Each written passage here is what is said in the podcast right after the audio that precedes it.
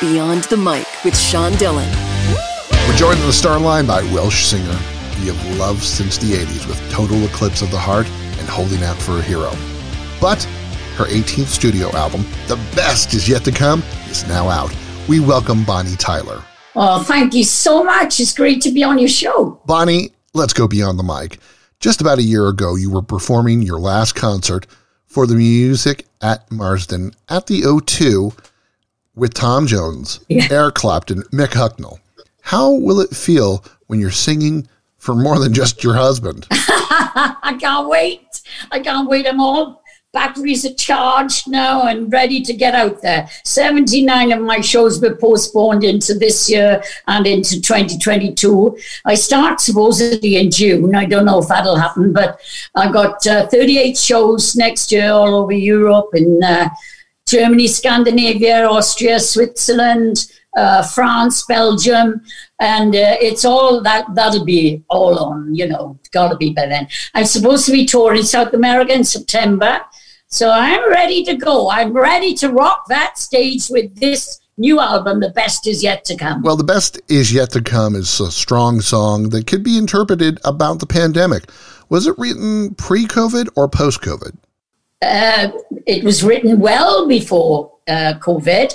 The album was due to come out last April, but it's very it's very apt for now, isn't it? Because once we all have the vaccination, it, it, it's, it, it will be the best is yet to come. We can't wait to get out there and see live work and, you know, get on that stage and, and hug each other. And so the, to meet each other in the airport on, on the first gig out. Oh my God, it's going to be awesome. I think we'll be t- crying tears of joy. Why does this album give you such joy?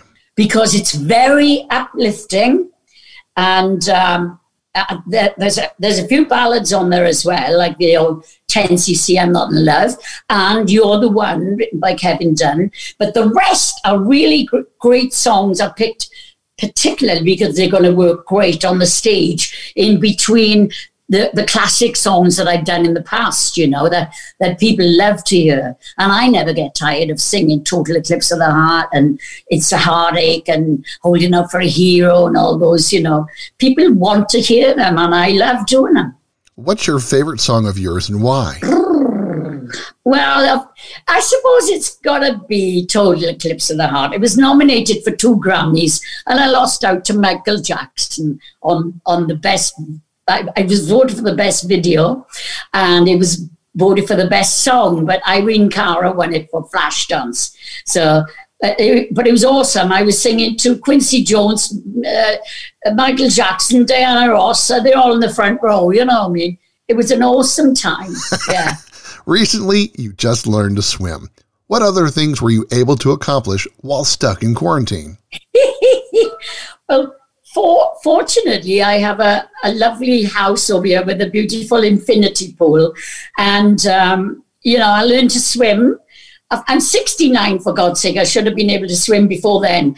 But, you know, I usually got so much of the family over here. I don't like getting in the pool with all the kids. They splash you up too much, you know. But now I've learned to swim because it's only been me and my husband, Robert, you know.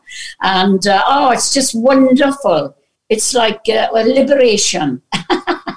one thing you miss about the 80s? Uh, well, I think this album actually is a throwback to the 80s. It's, it's a very uh, uplifting album. It's a joy. And um, um, apart from uh, the, the, big shoulder pads and the, the, the big curly hair and all that. Steve Womack specifically wrote When the Lights Go Down for You. When you first hear a song written for you, what goes through your mind? Are you listening to it to see how you can make it your own? Yeah. Put your special Bonnie touch on it, or how it makes you feel. Oh my God! When the lights go down, you take the radio out on the back porch. Oh, it's just a great song, you know. It, it, it, reminds me of Springsteen. That you know, that it's got that element of timeless rock in it you know, like Bruce Springsteen and Sir Rod Stewart's records, you know. And um, and, and, and actually another one that he wrote for me, which he's written so many, he wrote me uh, Call Me Thunder. awesome song. He called me, st- uh, he wrote Stuck to My Guns. And, um, oh, I can't remember them all. Uh, You've had such an amazing career.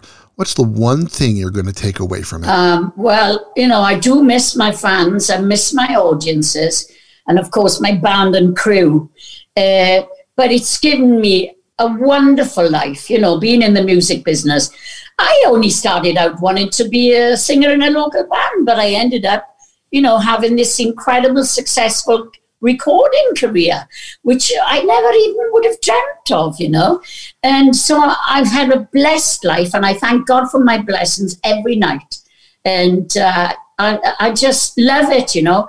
You records don't really sell that much. They might sell, but you don't get much for them. You know what I mean?